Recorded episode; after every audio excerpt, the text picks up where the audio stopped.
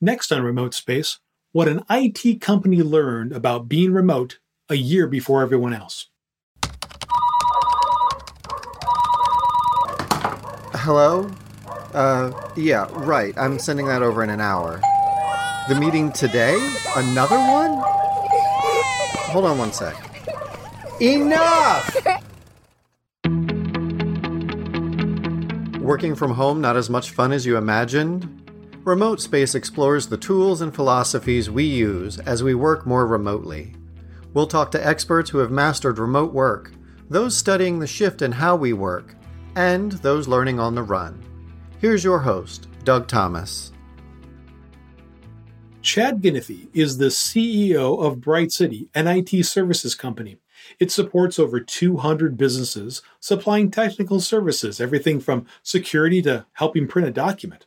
I wanted to talk to Chad because of an experiment he did with his company in the spring of 2019 that has paid big dividends. Chad, I'm happy to have a security expert here since I, want to get to the bottom of this scenario we always hear about. Let's say I'm in a coffee shop at an airport and I know I'm on their public Wi Fi. How is someone spying on me? That is a fantastic question. Well, when I am consulting with business owners, executives, people who invest a lot of their time in traveling, or people who are just, you know, popping by a Starbucks even to utilize the internet, my first recommendation is stay away if possible.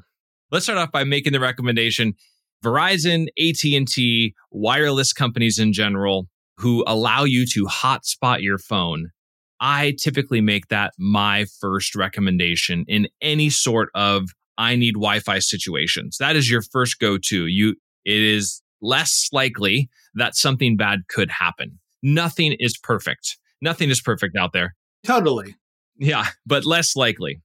You know, we always hear the scenario. I mean, I picture somebody in a World War II uniform in the corner with a transistor radio, you know, hunched over. And I know that's not it, but I'm just, I'm curious how they're doing that. I'm on the Wi-Fi. I'm I'm looking at social media or whatever, and somehow they're spying on me or might be taking my data.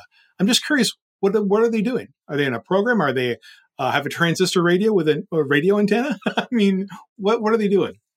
Well, so one real easy way for something like this to happen is many times people will set up their own hotspot and call it the same name as say the hotel you're staying in. So Hilton guest as an example.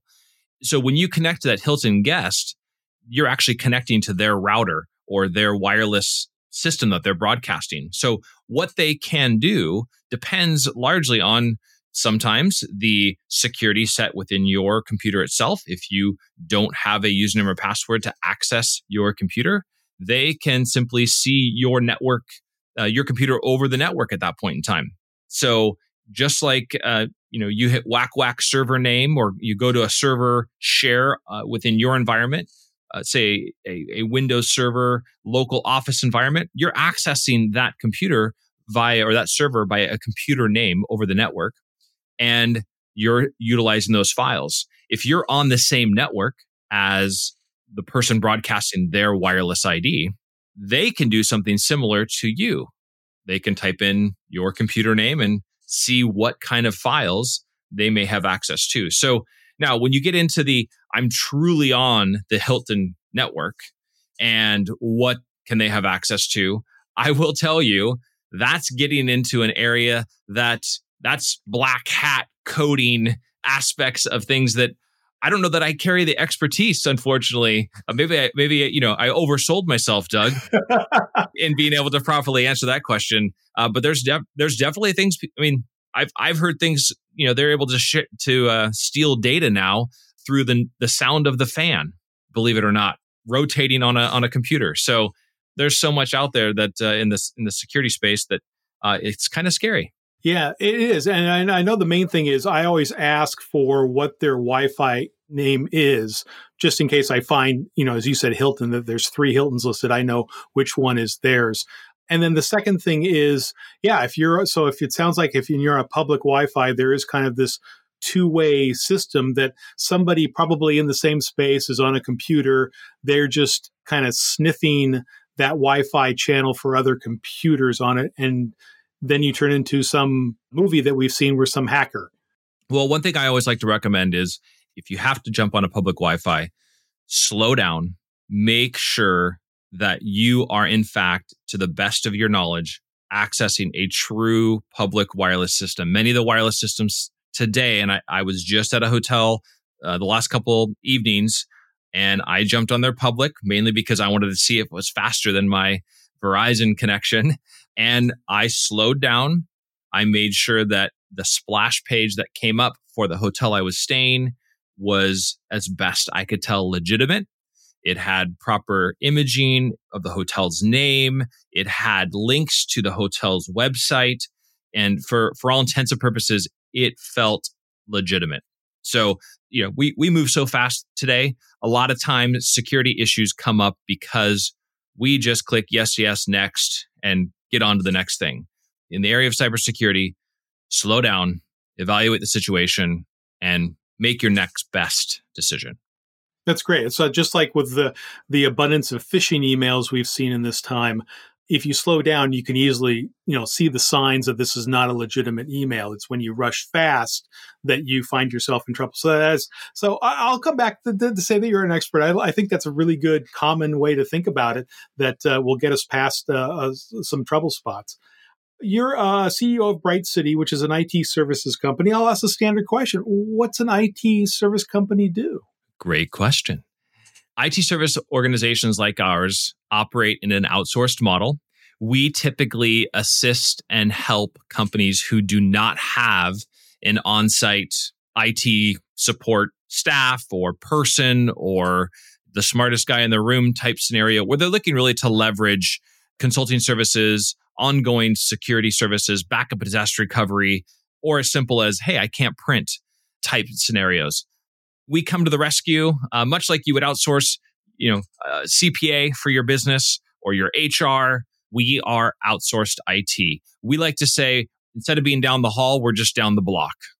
So you're in Orange County in, in California. Are most of your clients local? Is it important to have a local IT support, or in the world of cloud, they could be anywhere? Are you asking me this question in 2019 or in 2020? Well, that's true. Uh, why don't you give me both answers? Obviously COVID this year has changed the landscape of IT, uh, work from anywhere.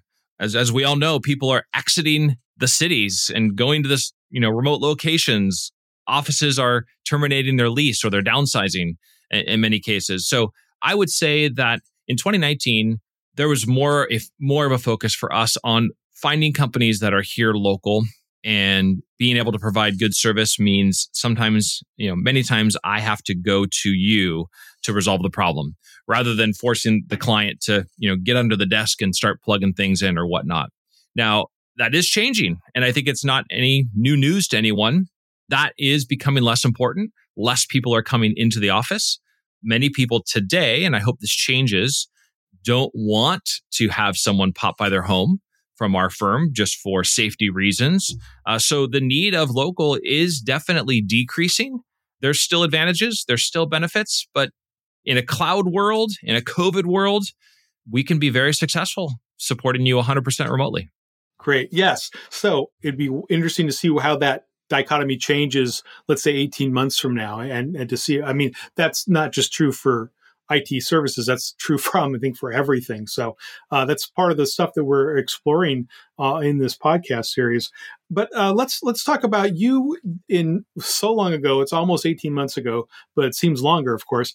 Your company did an experiment in April of 2019 on on working remote.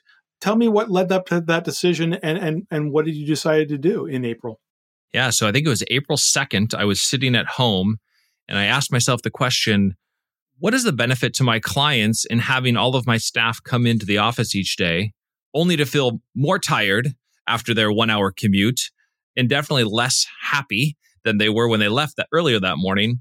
And additionally many times you know jump in the car and go to the client office or just sit in our office and perform tasks remotely.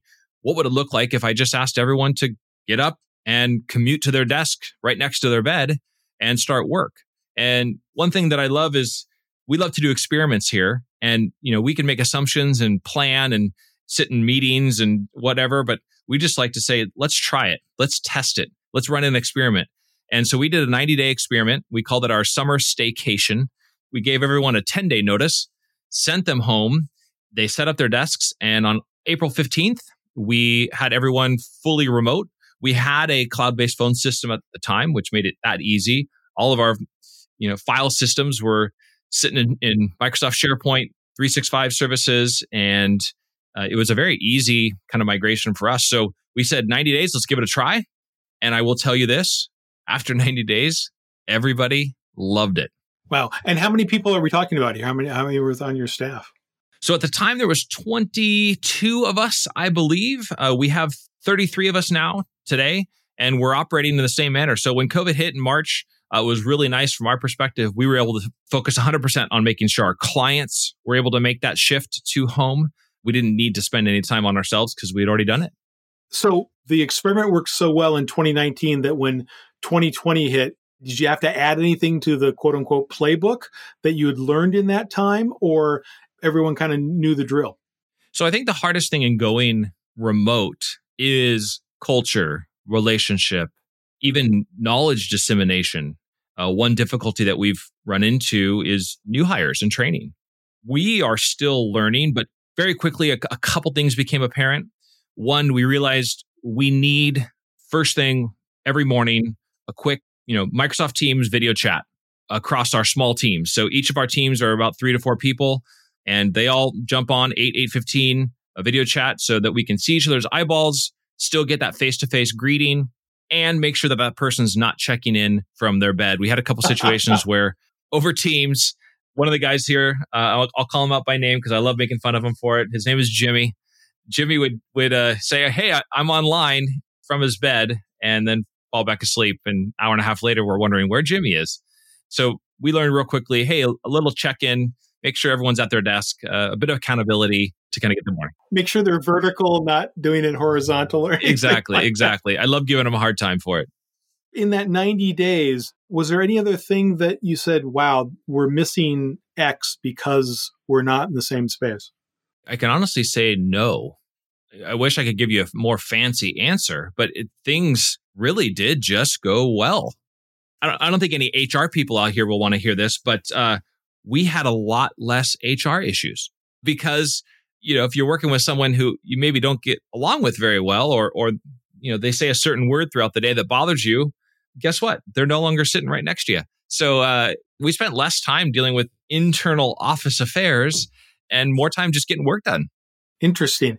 Did people just grab stuff from the office? Did you need to make sure they had certain software or physical items in their in their space? Because I assume like any company that does this, some people are kind of situated where they can work well. Some people are probably sitting at a dining room table. Was there anything in in the physical structure that that you had to help people get set up in their homes?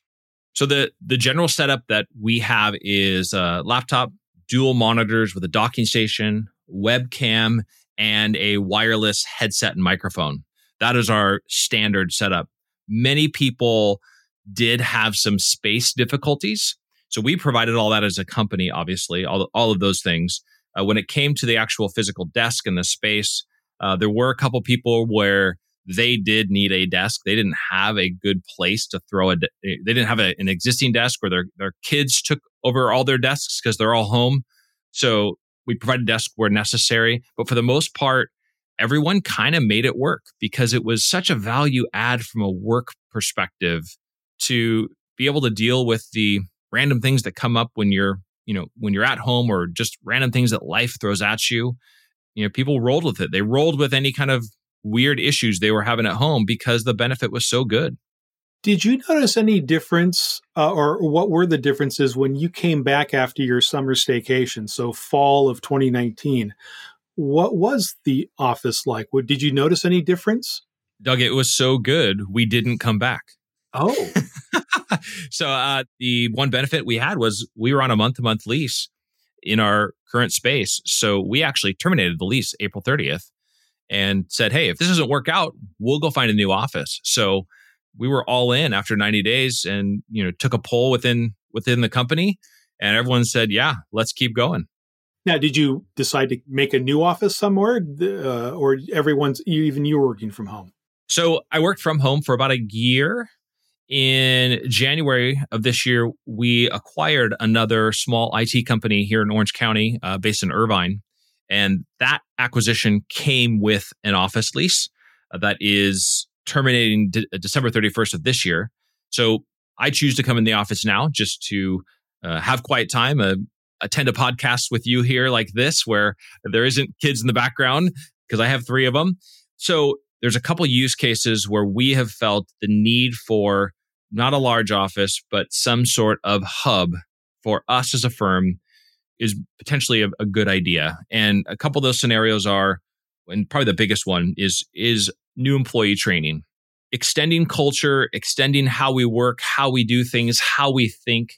We have not yet got good at that in a remote fashion. We depended largely on in person interactions to kind of share the heart of the company.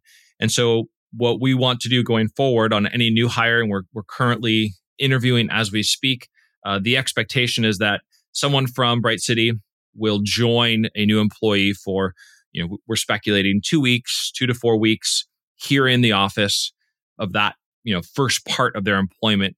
Once we can get to know them more quickly, are they the right fit? That's harder to do when you're having just, you know, intermittent interactions throughout the day. Also, here's how we do things and get them trained up more quickly. So I think that's been the one downfall of going remote 100% and be, being a fully virtual company. But we believe this will resolve that problem. Do you think in 2021 that you will find a new building? Yes. So that is the plan right now. Uh, we have more space than we need here. So we do intend to find a new lease or purchase come January 1st and kind of start over there. So talk to me a little bit about being a CEO of a company of a company working remote when a pandemic hits. Yes. So I mean, I think everyone will agree and every owner out there will agree. I mean, the first 60, 90 days was just incredibly uncertain. In the IT space, I mean, we were going nuts. Uh, our heads were spinning because of so many needs from our clients to get them set up and working from home. Uh, so we we had a lot of time invested after hours and on the weekends to make that happen. But you know, I think what's difficult from an ownership perspective is really ensuring that one, you still have the right people because those interactions are more limited now. Are the people that we have on board are, the, are they living and breathing the culture of of Bright City? Are they representing who we are and what we desire to be represented? And you know, there's there's a couple ways that you can measure that. I think you have to kind of choose your path. And what I mean by that is, you know, there's there's two types of, of I'll call it management. You've got your command and control, you know, the guys who want to know how much time have you spent on ev- in every application, you know, using remote tools or or whatnot on a daily basis. You know, what's what's the percentage of productivity versus un, you know not being productive throughout the day, and measuring every you know dotted I and every cross T. And then you have the others, you know, another, another form of management, which is more on what I'll say the the trust side. So there's a book by Stephen Covey called The Speed of Trust, and in that book, he he basically says, "Hey, I I trust you, and I believe you're an intelligent person, and I want you to move at the speed of trust. Make the decisions. You don't need to reach out to me, you know, before you take a left or before you take a right. Assess the situation, make that left hand turn, and if you blow it, hey, we'll talk about it. Guess what? You'll learn from it, and we'll move on. And I and I think."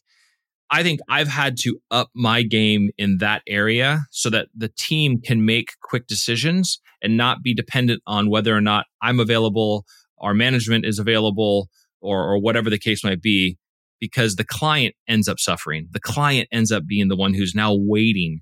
You know, that issue is uh, outstanding for longer than it should be. So extending that trust all the way to the front line in a remote virtual environment I think has been a huge benefit for us because we've been able to maintain that same speed of service that we had when we were all sitting together in, you know, in a, in an office. That's great. So do you usually get calls from new clients because, oh my gosh, we just had this terrible issue? Uh, what's the percentage of people who've had a terrible issue and are, oh my gosh, we need help versus some people who are just know they need this prevention? So great question. The majority of net new client calls that we get. So we we support companies in a monthly service agreement. We become your IT department. That is our goal. So I don't typically handle calls of, you know, onesie, twosie, or I've never heard from you before and you want us to come in and do one thing and then we never talk to you again. We're about the long-term relationship. That's that's our goal. And that's how we believe we can be an advocate and a benefit to your business because cybersecurity situations and backup disaster recovery situations, uh, they can come at us any day. So the majority of calls from net new people I haven't spoken to, they actually already have an IT company and that IT company's not doing a great job. That's the majority. I recently have had a couple more calls than normal, I will say, that are cyber related issues. Uh, a few weeks ago, uh, we acquired a new client due to an unfortunate situation. They had a ransom attack within their business. All the files on their server have were ransomed. All the, the backups had been deleted. The attacker logged into their online backup vendor and checked the checkbox to encrypt that backup. They logged into the owner's Microsoft OneDrive account because they had they found his credentials through the breach and deleted everything there. Uh, so they really got their hands into the entire environment and either deleted the data or encrypted the data. And we were able to come in and and help. We ended up having to rebuild the entire network, but it was an unfortunate situation where you know, as we talked about security earlier, this whole cybersecurity space, you know, it continues to be a moving target, and it's unfortunate. So many companies are you know getting hit and threatened by it. And ransomware is where someone says they have your data and you have to pay them money or they don't get it and you could pay the money and just like any ransom who knows if you actually get the data back. And i don't need to get into this particular client's dilemma but are those sophisticated attacks or they just know where to look and some people just keep things like passwords in a in an unsecure place? So maybe the best way to answer your question is examples. I mean in this situation it was unfortunate. The it firm person who was taking care of their account in an outsourced fashion their system was breached and on their system was the usernames and passwords to the clients networks that this person was taking care of. So they had all the keys to the kingdom. And in this case, six other clients were also ransomed over that same weekend. So the I think the asking price was two million dollars for all seven firms to get unransomed. That's what they were asking for. Cheapers. Yeah, it was a it was a, it was a hefty price tag. In this example, it was a good happy ending. I mean, all the data we got all the data back. Did not have to pay the ransom, and things were good to go. Now I've seen some other attacks that are very specific where uh, the attacker purchases a domain name one letter off from the company that they're trying to attack. So in the case of let's say Bright City, maybe it's you know brightcity1.com or you know something very similar and they then get to know who's here at Bright City. Uh, they maybe visit LinkedIn, they maybe uh, visit Facebook and they find out the the players and the people and the positions and they begin to communicate to the staff as myself or as my business partner or as someone from accounting with what appears to be an at brightcity.com email domain and seeking information. And all it takes is for them, you know, for one of my team to reply one time to maybe just a very simple request. And then they can lead you down a email communication where you feel, or someone on my staff feels like they're communicating with me this whole time and you know give away company data. So in, in the social engineering side of cybersecurity world, that example is the number one threat. It's no longer my antivirus, my firewall. It's you know we are the weakest link in the security world. It's the people because we're so susceptible to falling for something, right? Yeah, and goes back to what we talked about at the beginning about uh, slowing down. Sometimes is the best medicine for some of the stuff to. If something looks off, it probably it probably is. Any other, uh, you know, just a, a, an aha moment about security that uh, people should just kind of uh, keep in their back pocket as they're thinking about these things that you have? I'll recommend what I believe to be today the best thing you can do to protect yourself. If you're only going to go out there and do one thing, and that is multi factor authentication. We are a big Microsoft shop, and thanks for having me on this call hanging out with you today. I I can't get you a discount. I cannot get you a discount. ah, darn it. Um, But many of our clients utilize the Microsoft 365 environment, you know, for email, for files, uh, you name it. I mean, that platform is growing and we're leveraging it more and more to assist the companies we take care of. If you are not running a multi factor authentication 365 environment, you need to turn that on today. Call your IT vendor, call the smartest person in your office, and get it turned on. I mean, that is my number one recommendation. We've seen too many credentials get compromised, and all it takes is one, and it can get pretty ugly pretty quick. Right. And let's just try to explain it for po- folks who don't know it, because a lot of people face multi factor authentication because you go to a site and says, Hey, do you want to turn this on? And people think it's going to be a major inconvenience. So this is where instead of just a name and a password, you have to do a second factor. So usually it's they're going to text you something to your phone or there are apps for that. But that's the the second factor that it's more than just a username and a password. Uh, does that sound right? That is 100%. Doug, I could hand you my password today and you would not be able to access my email. I mean, that's the beauty of it is it adds that second form of authentication requirement above and beyond a password. So, yep, you're 100%. Great. So again, for people out there, if you go to a site like LinkedIn and it, it's been asking you for six months to want, do you want to do this? Take a few minutes and the answer will be, should be yes. It takes just a few minutes to set up. And then if I remember right, you won't have to turn it on unless you or change machines or change browsers or whatever. But if you log in with the same machine on the same browser, you won't have to do that over and over again. It's just one time, I, I believe. Yep. Most times that is the case. It varies per site and per service, but typically they give you a little like checkbox that says, remember me for the next 30 days or the next 90 days, or remember this computer in general, which is always nice. Great. Chad Ganiffi is the CEO of Bright City, which you can find in Orange County, California.